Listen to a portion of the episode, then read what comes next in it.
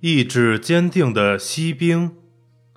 从前有二十五个锡做的士兵，他们是从同一个模子里炼出来的，因此他们长得一模一样。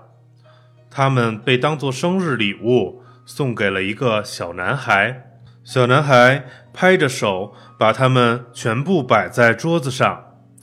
在这二十五个锡做的士兵中，最后一个铸出来的士兵，因为锡有些不够了，所以就少铸了一条腿。虽然他只有一条腿，但他和其他兄弟们一样站得笔直。他正是我们这个故事中的主角。桌子上还摆着许多玩具。其中最吸引人注意的，要数一座用硬纸板做成的美丽的宫殿。王宫的大门敞开着，大门口站着一位迷人的小姐，她是用纸板剪出来的。她的双臂向前伸着，一条腿高高的举在空中。她是一位芭蕾舞演员，正做着舞蹈动作。一条腿的锡兵。在自己所处的位置看不到小姐那条高高举起的腿，他以为他也只有一条腿呢，心想他们还是很般配的，想找机会认识这位小姐。桌子中间有一个鼻烟壶，一条腿的锡兵躲在鼻烟壶后边。天黑了，时钟敲响了十二下，啪的一声。鼻烟壶的盖子打开了，里面跳出一个小魔鬼。他对那最后一个锡兵说：“如果他再看那个芭蕾舞小姐，他会用魔法收拾锡兵。”锡兵没理他，好像根本没听见似的。魔鬼生气地消失了。第二天早晨，男孩子在收拾桌子的时候，把锡兵。放在了窗台上，不知道是因为刮风，还是小魔鬼在作怪。突然，那窗户打开了，一条腿的小锡兵跌了出去，摔到了楼底。佣人和小男孩立刻下楼来找他，却没有发现他。锡兵眼巴巴地看着他们，又上楼去了。有两个流浪的小孩路过那里。他们做了一条纸船，把锡兵放在里面，然后把纸船放进小水沟里，让它顺流而下。小船栽进黑黑的下水道里了，跟着又在黑暗中向前冲去。锡兵想，如果那位小姐也在船上，即使再黑上两倍，他也不在乎。一只住在下水道里的大老鼠游了过来。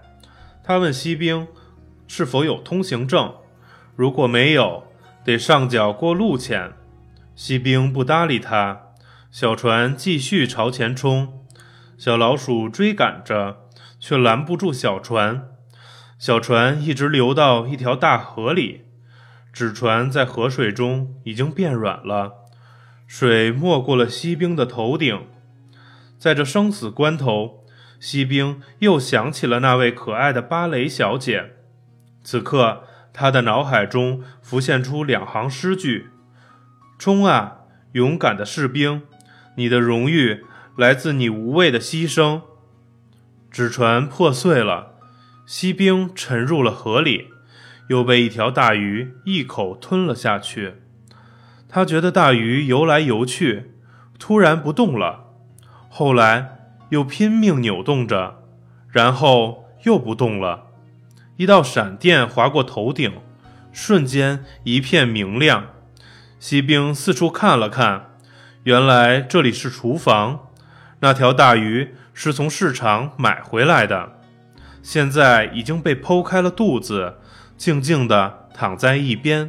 人们把它拿到一个房间，放到桌子上的时候，他才惊讶地发现。